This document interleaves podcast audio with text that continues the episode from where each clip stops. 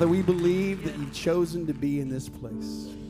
We believe that you want to have this conversation with us. Father, we believe that when we speak to you that you're listening. And we're so grateful that in a service like this, when we can all raise our voices together and just adore you for what you have done, to acknowledge that you are far, far above us and that we are in need of your grace.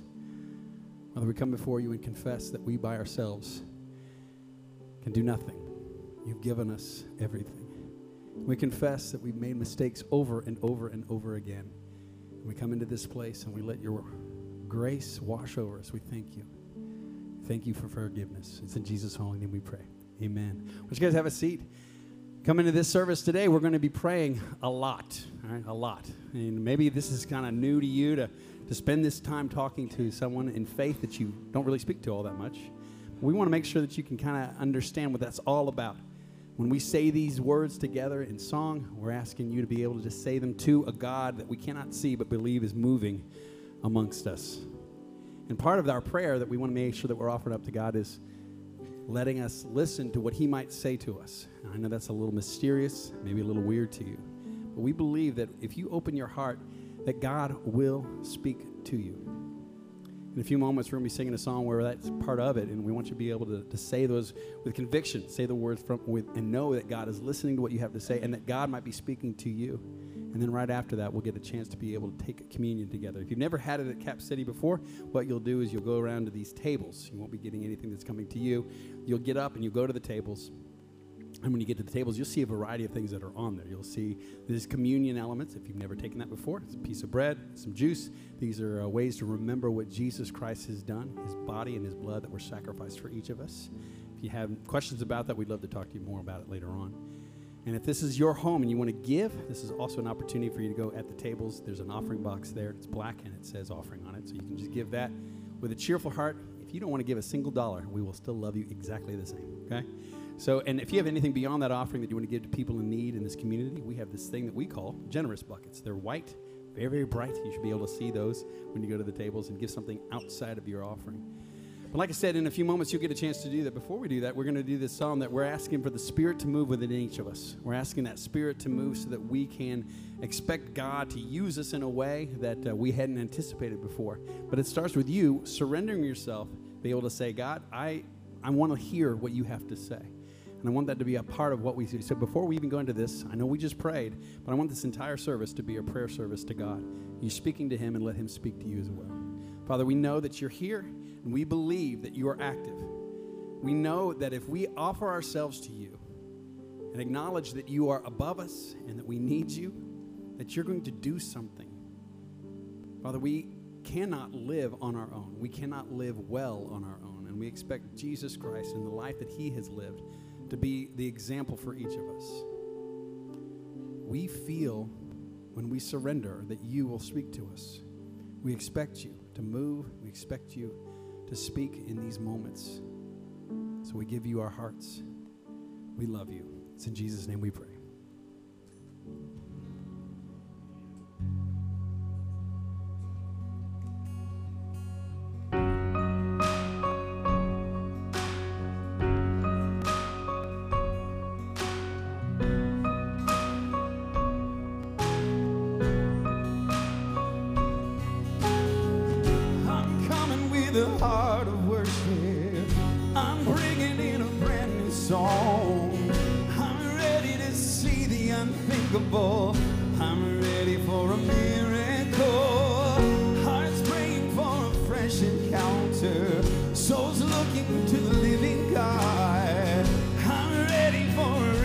Revival.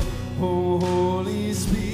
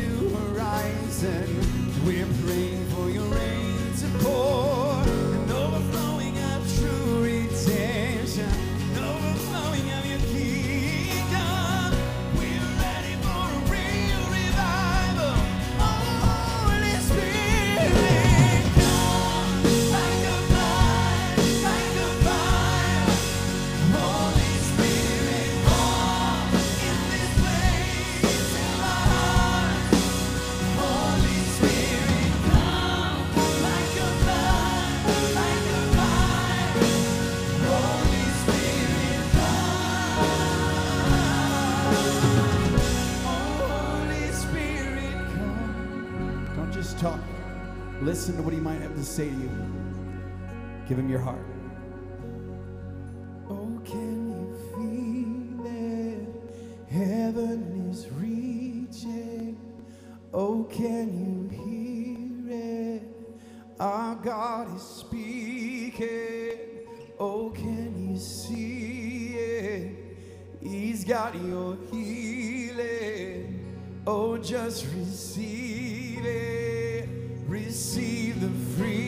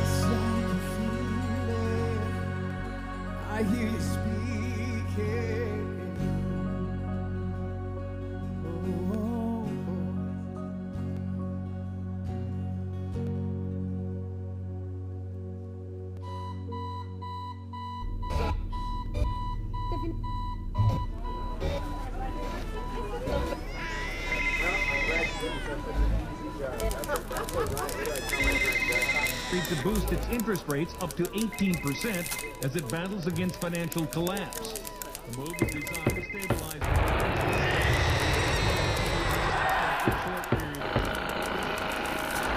And their economic messages to win the support of undecided voters.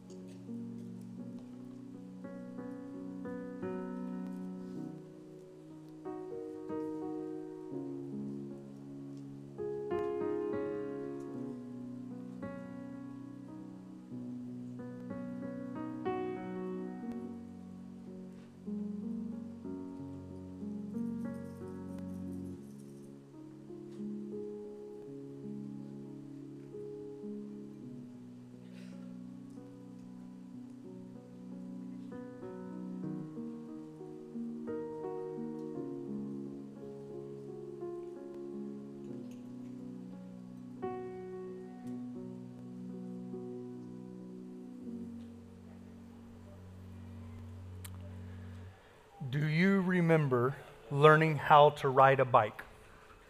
You should be old enough. I don't know that you would have rem- like learned that before you could have those memories. I remember my dad pushing me down the sidewalk on, on my bike. I remember the whole process of him getting frustrated because I couldn't figure it out, right? When I taught my kids how to ride the bike, they're a different generation, they're a softer generation. We pushed them through the grass, all right? In case they, in case they fell, they'd be a little bit safer, right? You remember in that moment when you're learning to ride your bike, there's this moment where you realize that you have to embrace being off balance in order to pedal. Do you remember that? I mean, the kids start as a tricycle, they move up to the bike with the training wheels, and you get to the bike, and when you've learned to really ride it, you have to embrace kind of being off balance. You have to be okay being off balance so that you can use your foot to propel forward, and eventually you kind of figure out that rhythm, and then you ride a bike, right? And it's easy. In fact, it's so easy we say things that are easy as riding a bike. There's this idea that you could pick up a bike right now. If it's been 30 years since you rode a bike, if you knew how to ride a bike, it's assumed that you would be able to still ride a bike, right? Because it's just that same pattern. I never taught my boys how to jump off of ramps. I never taught them how to do wheelies. Didn't have to teach them any of that kind of stuff. They learned that on their own, right? They figure out how to ride a bike and then they explore all these other areas of riding a bike. But it all goes back to that fundamental principles that they learned of balance. It all goes back to that ability to just be able to accept kind of being off balance, to be able to pedal. It all goes back to that same foundation. I think prayer is a lot like that.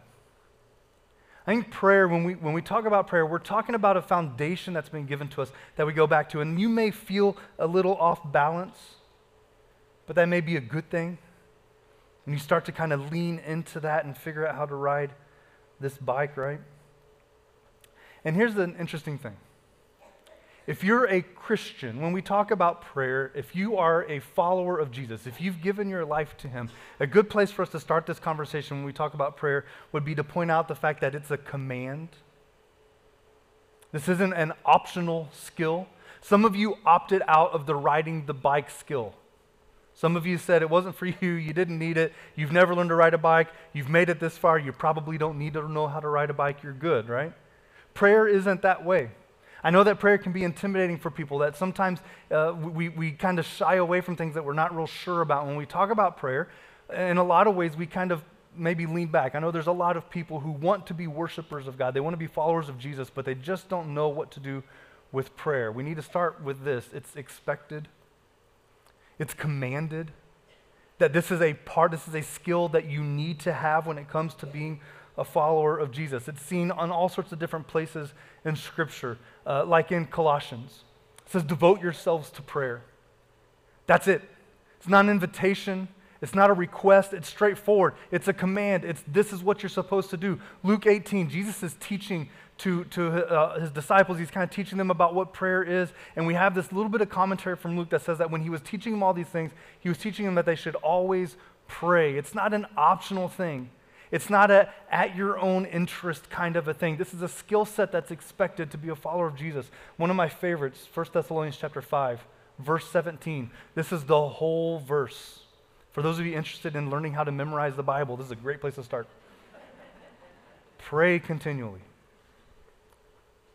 Beginning, end, full stop. There's no there's no asking, there's no requesting, it's just a demand, it's a command, it's straightforward that to be followers of Jesus means that we pray. And so we have to start today with a very uh, simple understanding that prayer, at its most fundamental level, is an act of obedience. For those of you who maybe struggle with prayer, you're not real sure, you don't know where this service is going to go when we're talking about prayer, we need to start with at least this. At the most fundamental level, at least this, we have to acknowledge that just by praying, you're at least obeying. And it can look really formal. There's all sorts of ways that prayer can look. I, I personally, uh, you know, didn't grow up in a denominational type of a church that did the more liturgical prayers where everyone would pray together. I didn't grow up with that, so when I get in those environments, I kind of like them. It's different and it's unique. I enjoy that, and we're going to get a chance to practice some of that today, which I think is going to be really cool.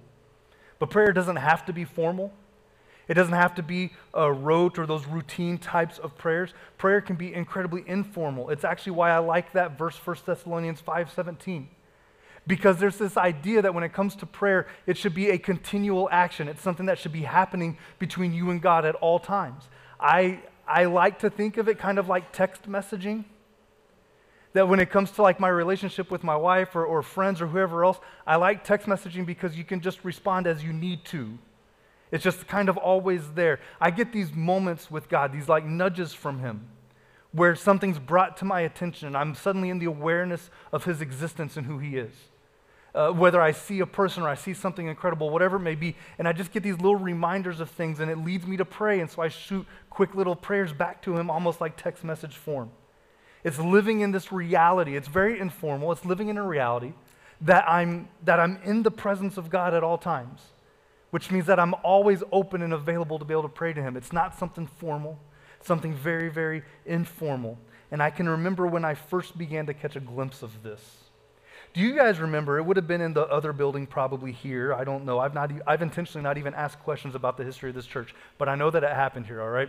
Do you remember years ago there was these things called communion meditations and offering meditations, and then there's communion prayer and offering prayer? You guys remember that?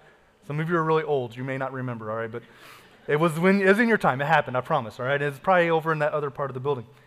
And do you remember, as a kid growing up in a church where we did those things, I did the same thing that you did. Even as adults, you did this. Don't even pretend like you didn't, all right?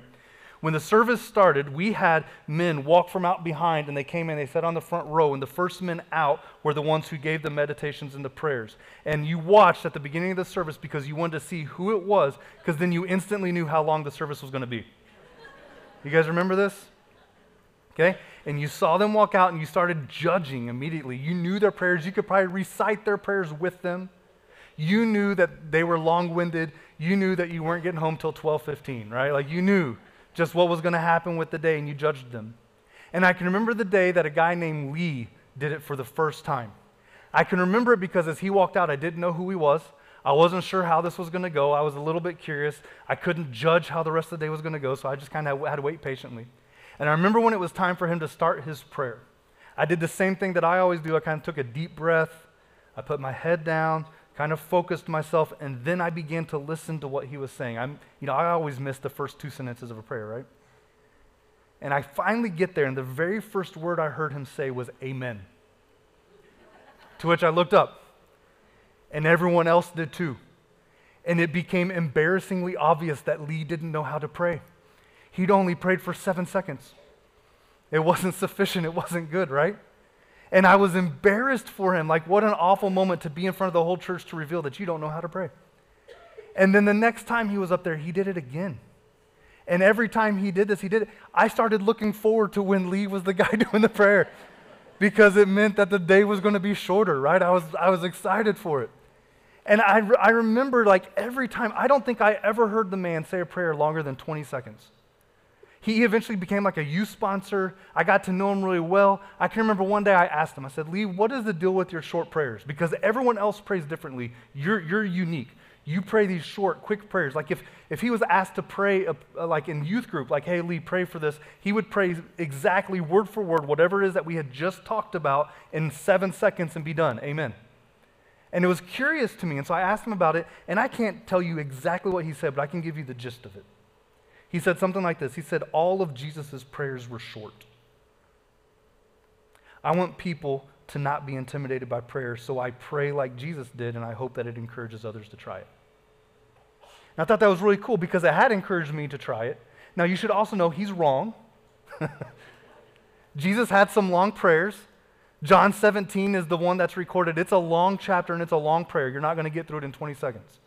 And we know that there's these moments that Jesus would go away for long periods of time and he would pray for hours, okay? And so I'm not going to suggest that Jesus only prayed 20 second prayers, all right? But here is something that's very true about what Lee said. Anytime you find Jesus teaching people specifically how to pray, he makes it incredibly simple. He simplifies it. He wants it to be accessible to everyone. And so he really simplifies it down, and I think that's really cool. So today we're going to look at Matthew chapter 6 starting in verse 5. And there's some interesting things. If we're going to talk about how to pray, that means that there's some wrong ways and there's some right ways. Maybe you heard that there's no wrong way to pray. I can remember being taught that. They're wrong. Jesus says otherwise.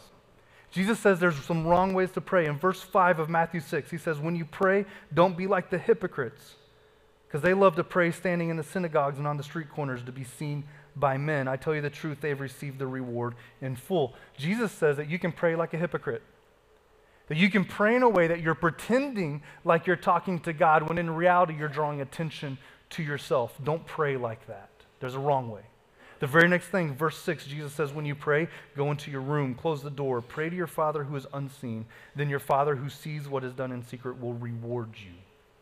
Last week we looked at worship and we talked about how worship is a foundational piece of everything that we do. That to be a follower of Jesus means that you are a worshiper, that it is core to everything. And within that, we talked about a heart of authenticity that our worship has to start here, that it has to be real within us for it to have any meaning when it leaves us. And so when we pray, Jesus says the same stuff about our prayer. When we pray, it needs to be done humbly, it needs to be done authentically, it needs to be real. It needs to come from us directly to Him. It has to be about Him. And then Jesus offers another warning. There's more wrong ways to do this. Verse 7 When you pray, do not keep on babbling like pagans, because they think that they'll be heard because of their many words. Big, heavily worded prayers, right? It's really an act of selfishness. I mean, there's wrong ways to pray. And when we try to get too poetic, when we try to make too big of a deal, really what we're doing is we're trying to draw attention to ourselves. Do you guys see the contrast between the two? When we talk about praying, we have to start with a recognition that we're commanded. It's, it's expected that we be people who pray as followers of Jesus. But within that, there's right ways and there are wrong ways to do this. And then Jesus says this He says, This then is how you should pray. Last week, Doc and Steve mentioned the Lord's Prayer in the context of worship. And they, they added some motions in to help us remember some of the different parts of worship, if you guys remember that. We're going to do some similar stuff with that today. And we're going to we're gonna spend some time, we're going to do a little bit of aerobics. I'm going to have you stand a couple times. We're going to recite some different prayers at different times. And we're going to make sure that we can just, uh, just kind of do that together, learn some things. Uh, here's what I want you to do. We're going to start with this prayer. This is the Lord's Prayer. I know that you've maybe memorized this at some time in your life. Uh, and there are so many different versions that if we just all recited it the way that we had it memorized, it would sound like chaos. Uh, this is the NIV version. This is not the way that I have it memorized, all right? And so this isn't even for me. But we're going to say this together. We're going to read this prayer together, and then we're going to start breaking it down, all right? So uh, don't be afraid. We're going to do this several times today. Don't be afraid to read it at a different pace than I am, all right? You're not going to figure out the pace that I'm going to say this. So I want you to just pray this prayer out loud, read it with me at your pace as we go, all right? Our Father in heaven, hallowed be your name. Your kingdom come, your will be done on earth as it is in heaven. Give us today our daily bread. Forgive us our debts as we also have forgiven our debtors. And lead us not into temptation but deliver us from the evil one. Amen. I think that's really cool. It's interesting to me how simple this prayer is. And don't lose like the mystery of this, all right? Jesus is standing in front of a group of people teaching them how to talk to him. that needs to be really kind of cool. Like he's telling them, "Hey, this is how I want you to talk to my Father. This is how I want you to talk to me. And he doesn't make it complicated. He doesn't make it difficult. He makes it incredibly easy. Here's, here's the stuff that you want to do. And I want you to see that there's some components of this that if we can unlock them, I think this will open up your prayer life in some significant ways. Here's the first one Jesus starts with adoration. Adoration is a big fancy word, it just means esteem, respect, admiration. It's, it's praise, is really what we're talking about here.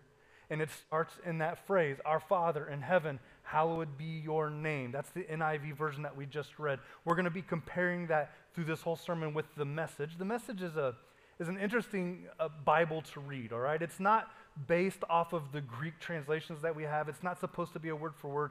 It's supposed to be a translation for our culture. So there's times when it's really beautiful. It kind of opens your eyes to stuff. And there's also times when it's awful. I'll point that out in a minute, all right? But here, here, our Father in heaven, hallowed be your name.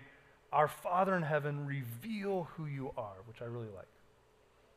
When we pray, it starts with adoration. It starts with a focus on Him. This word our that we start with is really interesting to me. It means that prayer is kind of a corporate thing that happens, which is very interesting. Just verses after Jesus had taught that when you pray, you need to go do it by yourself in a room. That's interesting to me, right? Which helps me see that our prayer is very individual. When we pray, we pray between us and God, and it's something that happens here. And this prayer that Jesus gives us is one that you can pray individually, but that when we pray, we have a corporate responsibility to one another as well. That something happens differently when we pray together, that this isn't just a prayer for ourselves, but it's something for all of us together, which I think is really neat. That word Father is significant. There's an intimacy here. We're not speaking to some God who's distant and far off and who doesn't really care. We're talking to our Father. We talked about this in worship last week that He's our dad. We use the word daddy, which is kind of weird and awkward, right? But that's the relationship we have. We're His child. We have, we have rights to Him. We have access to God in the same way that a child has access to their Father. This word hallowed is a word that you probably haven't used in a sentence in a while. Right? It just means holy. It means set apart. It's a, it's a word of reverence. It's this acknowledgement that God is different than us. That when we're praying to Him, we're recognizing that He is something that we are not. He's perfect. He's holy in heaven, and we see Him as holy on earth. And when we pray prayers of adoration, it's as simple as asking, What's so cool about God? Doc opened that key up for me, that door opened for me this week when we were talking about this. If you want to know how to pray prayers of adoration, just ask the question what's so cool about God?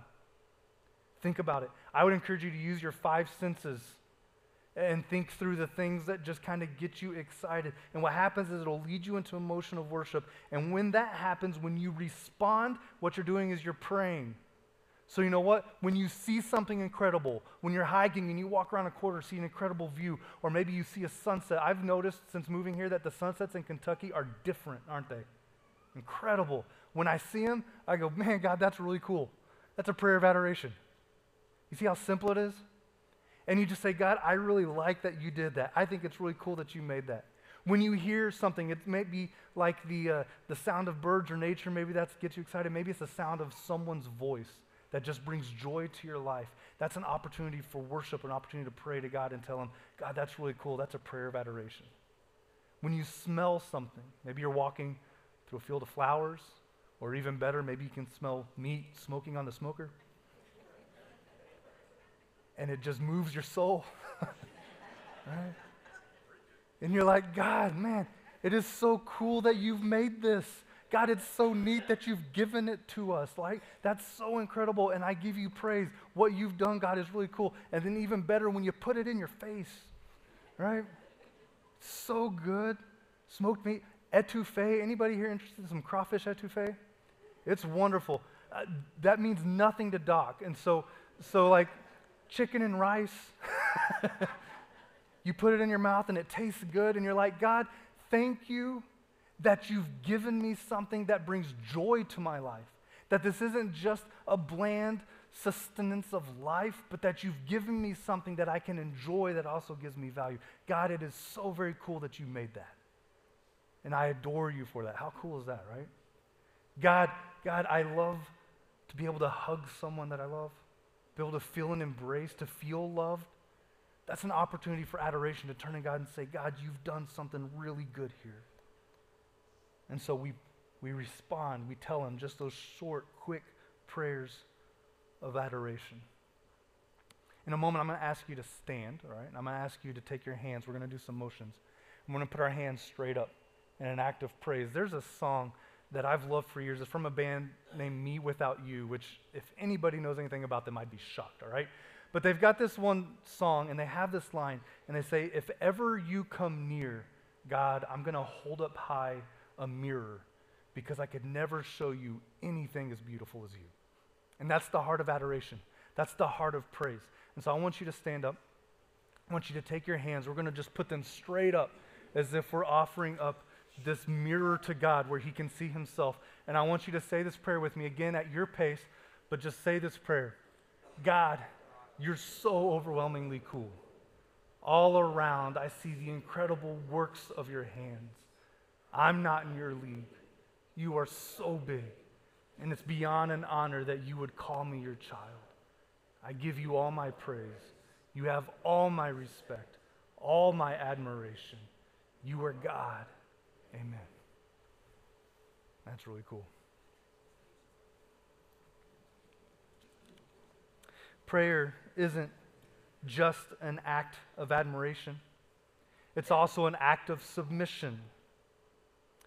Jesus puts it this way He says, Your kingdom come, your will be done on earth as it is in heaven. The message says, Set the world right, do what's best, as above, so below. I really like that. I want you to notice this. As we started this prayer looking at, there's an outward focus. Adoration is a focus on God. Submission is a focus on God. We'll talk about ourselves. This will turn inward in a moment. But we have to start in the right place of recognizing who God is, adoring Him, and submitting to Him. It's so key to the whole rest. In fact, it all turns on this phrase Your will be done on earth. The whole prayer turns on this phrase. This is the center point of it all. And the rest of it flows out of this truth Your will be done on earth. Do what's best below. Do you understand the implications of saying that to God? There's weight in this phrase. It means that God is both heaven, God is God of both heaven and earth. He rules heaven. I don't. He also rules earth. I don't. My prayers to Him recognize His authority in my life, that whatever I may see or desire, it's all secondary to His will.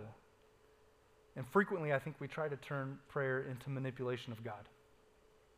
We think that if we say enough things, if we, if we communicate or ask for enough stuff, eventually we can finally get God to do what we want Him to do. It's, it looks like supplication. We're going to talk about that here in a moment. It's the things that we ask from God.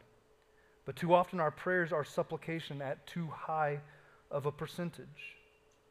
This prayer, though, to be able to say to God, Your will be done on earth, this prayer changes everything. It changes our perspective, it makes us see things differently.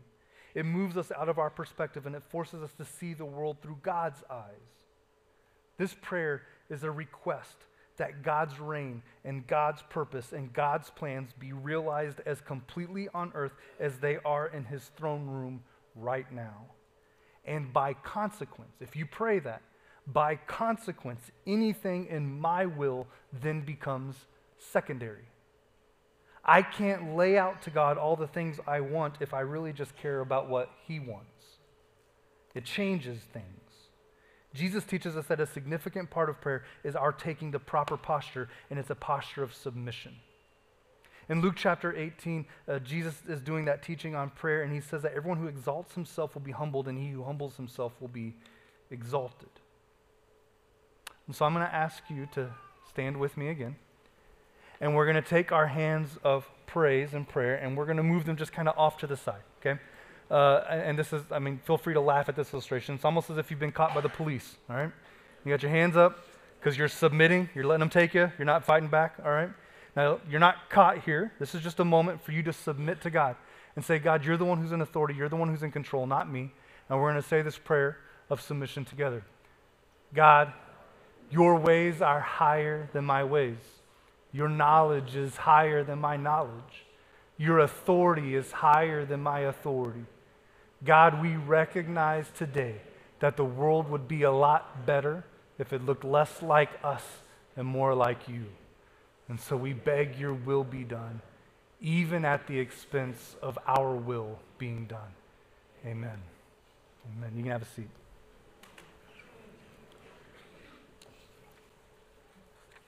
It's not just it's not just adoration, it's not just submission, it's also confession.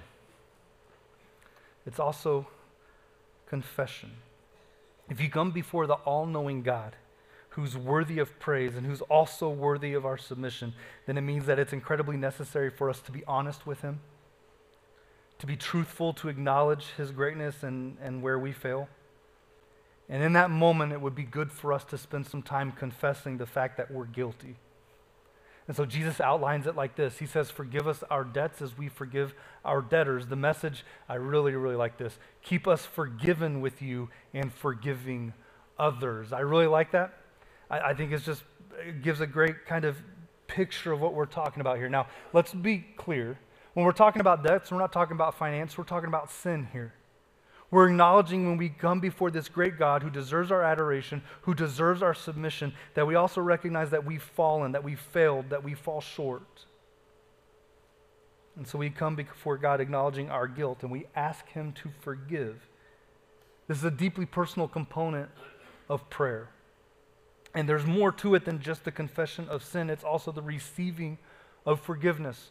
We're not coming before a God who's going to hold these confessions against us, but rather He's going to release them from us to be able to give us forgiveness, which I think is so very cool and powerful. It means that when we're praying prayers of confession, it's giving us a chance to live in the grace and the mercy and the forgiveness of our God. And people who live in the grace and the mercy and the forgiveness of their God are people who tend to be more forgiving.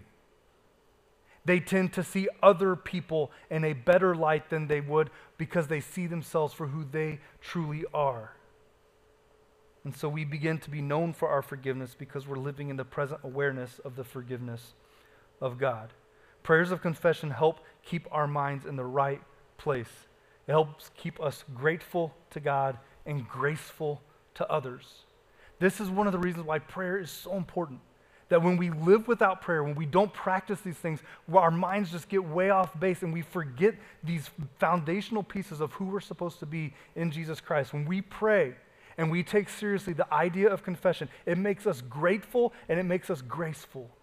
It makes us look more like Jesus. And so I want you to lean forward in your seat this time. And we're going to put our hands out in front of us. Now, you can do this one of two ways. Maybe you want to put your hands together kind of like this, like you're holding something. Maybe you want to release something to God. We're confessing to Him, we're giving Him the truth of who we are. Maybe you want to take your hands and you want to kind of rub them together as if you're washing them. You want to cleanse ourselves from these sins we, and our guilt. We want to come before Him and ask Him to cleanse us. However, you want to do this in this motion, I want you to lean forward in your seats, take your hands, do whatever motion, and let's pray this prayer together.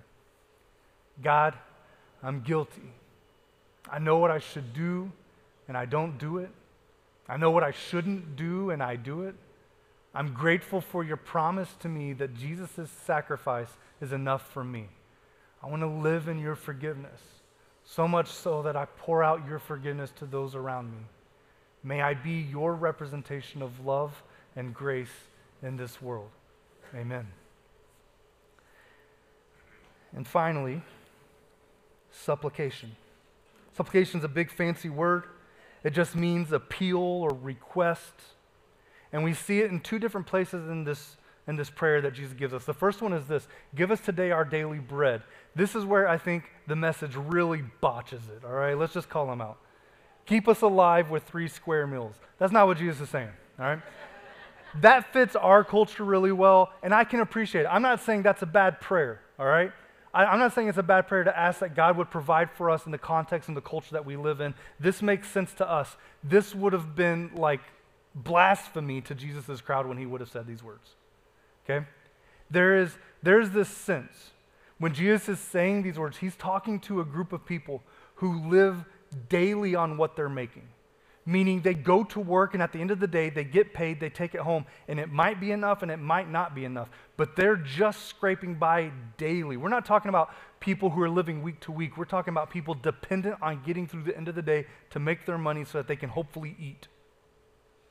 So when they pray this prayer, we're talking about people who can't get sick and miss work because they don't get paid. We're talking about people who are praying this because they can't have famine, they can't have locusts, they can't have hailstorms because it decimates any chance they have for meeting the needs themselves. So when they pray this prayer, we're talking about people who are dependent on God meeting their needs on a daily basis. We're talking about the Israelites stranded in the desert who God is bringing them manna and quail every day to meet their needs. And that's hard for us to comprehend because I've got freezers in my house. I've got like three of them, right?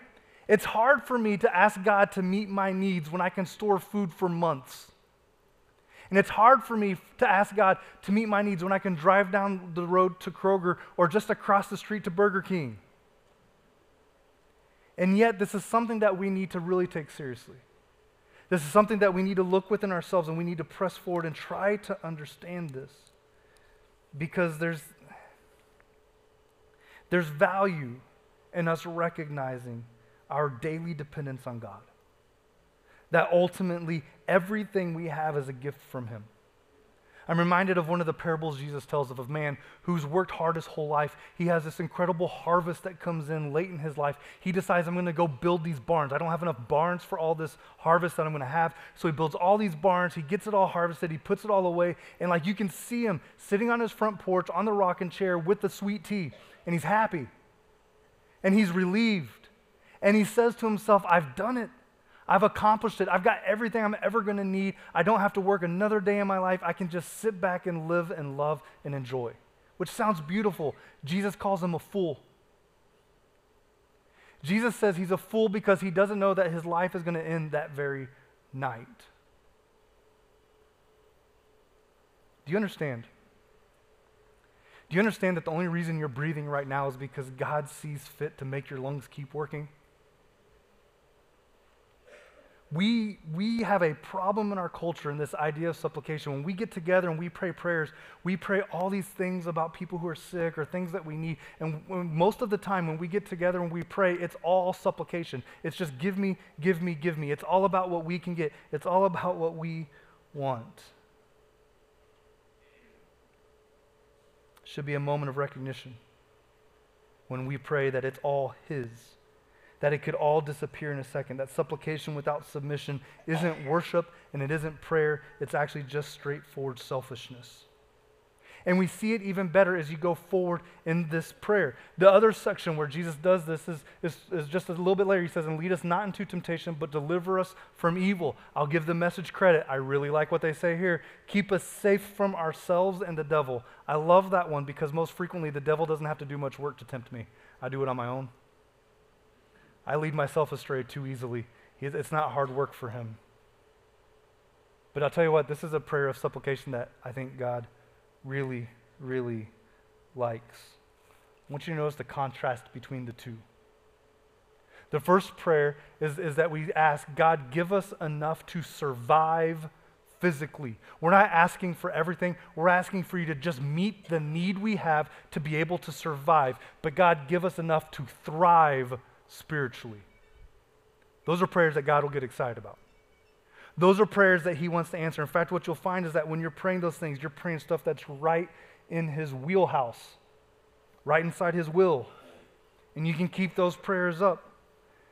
That we would, that we would care more about what we're doing spiritually than what we're doing physically. That's stuff that's going to just jazz Him up. If you would pray those prayers, man, He's going to be so excited to, to participate in that with you. Here's what I want you to do I want you to take your hands, I want you to sit back in your chair.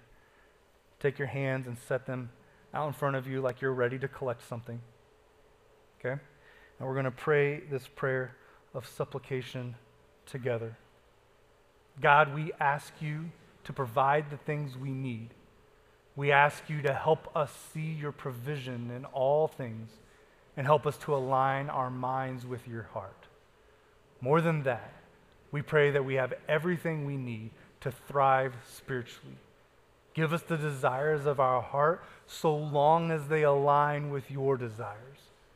But your desires come first, not ours. Amen. I hope that you practice these prayers. I hope that whether you've been a faithful follower of God and your prayer life is full of depth, or whether you're new to the whole prayer thing, maybe maybe you didn't even know where to start. My hope today is that you would be willing to take a step, that you'd be able to practice these things. I hope that today you see prayer as being more accessible to you than you've ever seen before. I came across this quote this past week from a guy named Tim Keller that I think just puts all this in an incredible perspective for us. He says, The only person who dares wake up a king at 3 a.m. for a glass of water is a child. We have that kind of access. I want you to know that the King, God Himself, He says that you are worthy of any interruption. That it's worth it to Him. That He's willing to hear you. That no matter how big, no how small, no matter whatever you want, you're worth it. And so, can you pray prayers of adoration? Can you pray prayers of submission? Can you go before Him and lift up those prayers of confession? Can you be able to go before Him and ask that He would meet your needs, but be, beyond even that, that He would actually lead you spiritually to that you could thrive? Can you take a step, just one step, to grow in your ability to pray? Maybe, maybe you need some prayer today yourself. Um, I'll be up front. I'd love to pray with you. We have a room in the back over here, over your right shoulders. We have a big word over the top says prayer room. We have elders in there who are praying for you right now and would love to pray with you. But there's something moving in you. Feel free to take that step and let's keep moving forward.